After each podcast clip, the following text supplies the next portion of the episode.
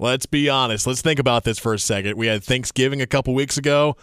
Oh, so much delicious food, right? Christmas right around the corner. You know, you're going to have some delicious meals and treats with family and friends. But this time of the year can also be stressful, right? Let's be honest about that too.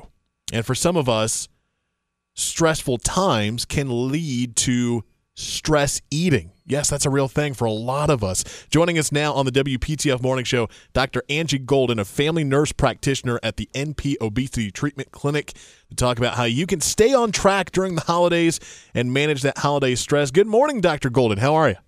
Good morning, Rob. So happy to be here. Thanks for being with us. Uh, so, again, all these goodies can be tempting for those who might struggle with stress eating, but you're here to offer some help and advice on how to stay committed to our health goals. What are some strategies you have for us when it comes specifically to uh, dealing with stress eating?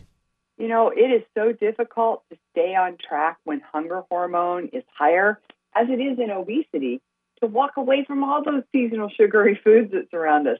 One of my favorite strategies for my patients to avoid overeating is not go to a party or event with lots of food when you're hungry. Have a protein snack with a large glass of water before attending This not only helps us feel full, but decreases our hunger hormone for quite a bit of time. That's a good one. I, I didn't really think about that, but that's that's a very good point uh, to eat before you go. Don't you don't have to tell anybody, and you don't have to be rude about declining grandma's green bean exactly. casserole, right? Exactly. Uh, it's not necessarily uh, a horrible, awful thing to to have a cookie or two either, or or maybe a slice of pie.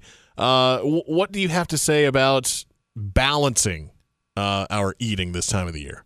You know, I think one of the things we all need to keep in mind is that we have physical or homeostatic hunger when the brain recognizes we actually need fuel for the body. But we also have times when we eat when we're not hungry. And that may be because we smell grandma's cookies, but it can also be because we're emotional. You mentioned stress eating. You know, we do that because foods, especially those that are sugary, can cause transmitters in the brain to be released that make that emotion seem to lessen a bit. Unfortunately, that doesn't last and can lead to cravings for those foods over time to help us increase the transmitters. So I think as part of it is just knowing what's happening inside your body and recognizing it. But I think that for those of us with obesity, besides the usual things of you know, what and how we eat and increasing our physical activity, we don't realize that poor sleep and increased stress can actually increase eating as well. So, some type of daily stress reduction, like maybe journaling, can help keep that stress under control. But from a perspective of obesity, medications can really help treat that chronic disease and change those hormones that control our eating. And I know uh, Janet is joining us as well. She has a, a personal story about her weight loss uh, that was kind of kickstarted after struggling with you know stress eating and going through something like this and uh, dealing with stressful times. Janet, uh, thanks for being with us. Good morning. Uh, can you give us details on, on what your journey was like? Sure, Rob. Happy to. All my life, I struggled with overeating and weight management, um, and mostly I overate when I was feeling those emotions the anxiety, stress, anger, uh, loneliness. And I'd have food cravings, and I'd reach for that bag of chips and power through it with no thought.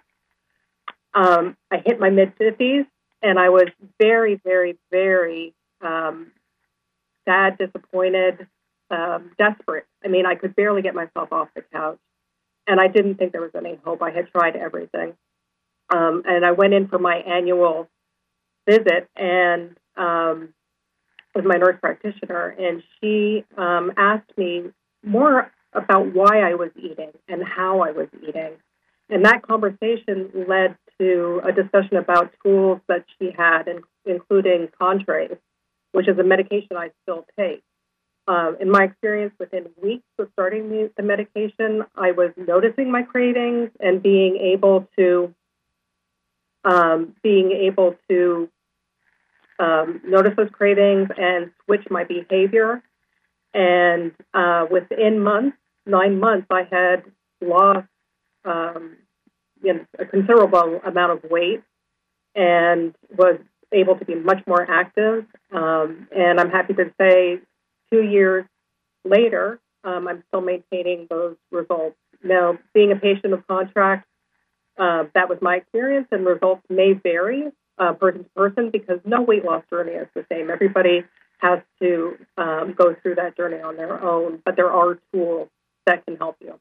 And again, to think that it can all start with just a simple conversation with uh, a, a, nurse practitioner or your, or your doctor uh, can really you know change your life. Absolutely. Um, you know, I had heard for decades eat right and exercise, um, and that wasn't very helpful. Um, I would go away really discouraged from talking to my, my healthcare providers. But finally, I heard a different story from uh, my nurse practitioner. Um, and it really made me look at the reasons why I was eating the way I was eating. And when I got to those root causes, that really propelled my weight loss. Janet, thanks for being with us and sharing your story. Dr. Angie Golden, as well, family nurse practitioner at the NP Obesity Treatment Clinic. Uh, some great tips, some great advice, and some great reminders when it comes to this time of the year. It can be a, a fun time, you know, with family and friends, but also uh, when we get into the stressful part of the holidays and uh, some of the things it can lead to. Uh, good, good things to remember, and uh, try to just stay as healthy as you can. Uh, both of you, thank you so much for joining us this morning here on the WPTF Morning Show. We really appreciate it. Thanks, Rob. I do encourage people to go to contrave.com for lots of tips and information. Really can help you. What was that website one more time? It's contrave.com.